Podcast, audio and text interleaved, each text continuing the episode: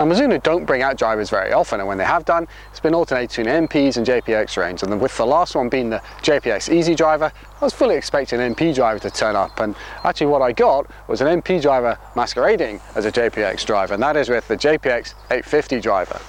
Why do I say that? Well, in the MP600, the MP630, we had drivers with a fast track system on, and this is what the 850 has. They still call it the fast track, but it's done in a slightly different way.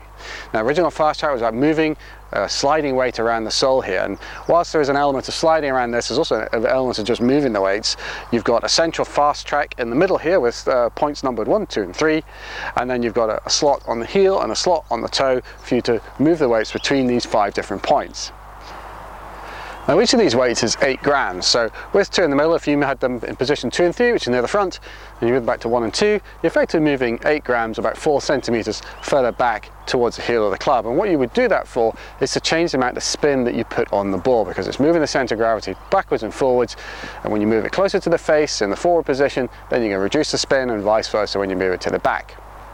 Now, if that wasn't enough, uh, you can take one or both of these weights out and put them into the heel and the toe slots. You put it in the heel, it's going to help you create a draw, and if you put it in the toe, it's going to give you a little bit of a fade.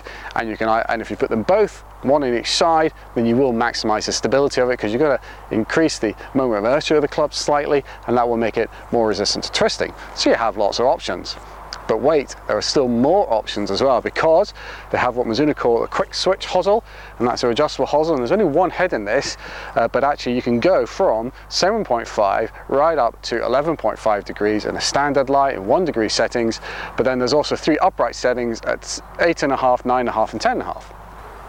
Compared to the JPX Easy driver, I think the head shape is a, a little more rounded, it's not quite as pointy as that, and compared to the JPX 825, which in theory it's replacing, it's actually a slightly smaller head as well, it's 440 cc's as opposed to the 450 cc there, and I think it looks really good, and what you've obviously also spotted by now is a very blue crown.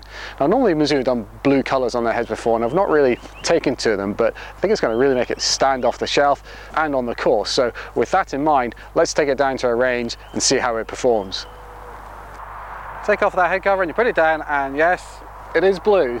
It is very blue.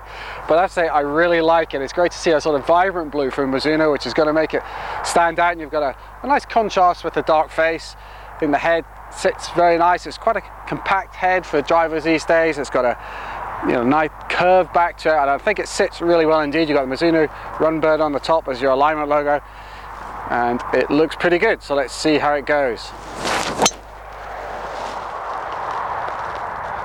Uh, it's quite a um, solid sound. It's, it's probably what you'd expect from a sort of compact, better player's driver, but the trajectory is pretty good as well. It's quite a, a low trajectory. I mean, this is for those better players, but you know, you can fiddle around with all the adjustability on the sole, which I have been doing and has been great fun doing so.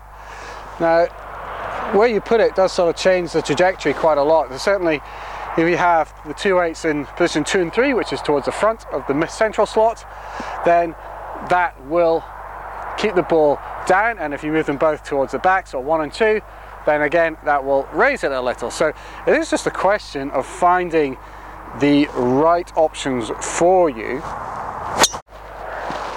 Whether that's something you can do for yourself, I don't know. I think you will have to go down to a Mizuno Center, of which there are plenty, or a, someone who's got a launch monitor so you can see what effect all these changes have. Because uh, you know there's actually 120 options where you take into account all the adjustability on the loft, of the on the hosel, plus all the weight changes as well. Uh, I mean, for me, I quite like uh, have a you know piercing trajectory with a slight rolling jaw, so I've got it uh, in number one, which is at the back, and I've got one in the heel here, and that was on top of a, a nine and a half degree loft. So that for me, felt the better. It's kind of how I like to see it. And I'm pretty sure that's right, but unless I actually went on a launch monitor, I wouldn't have that for certain. So, you know, it's like having a, a high performance car. These are precision machines, and you've got to take the time to get the right settings to get the most out of them. And the, the innovation that Mizuno put into it is great, and it's lovely to see that. I think, you know, this next iteration of the fast track is, is very clever indeed and I do like their take if you like on adjustability and, and what they've been doing with it but you know it does mean that you're going to have to take some time to get, get the best of it. To my mind, there's only a couple of things that might hold this back, whether it's a significant leap in performance compared to some of the other drivers in the market, I'm not so sure. If you like the adjustability that this brings and you're not going to go wrong. Uh, and I think the other thing is it's quite expensive. You know, it's, it's a real premium driver and when you're getting other drivers who perform to a similar level uh, with or without adjustability, then this really has to outperform it and really it's probably on a par with them, it's not really leaping ahead of them.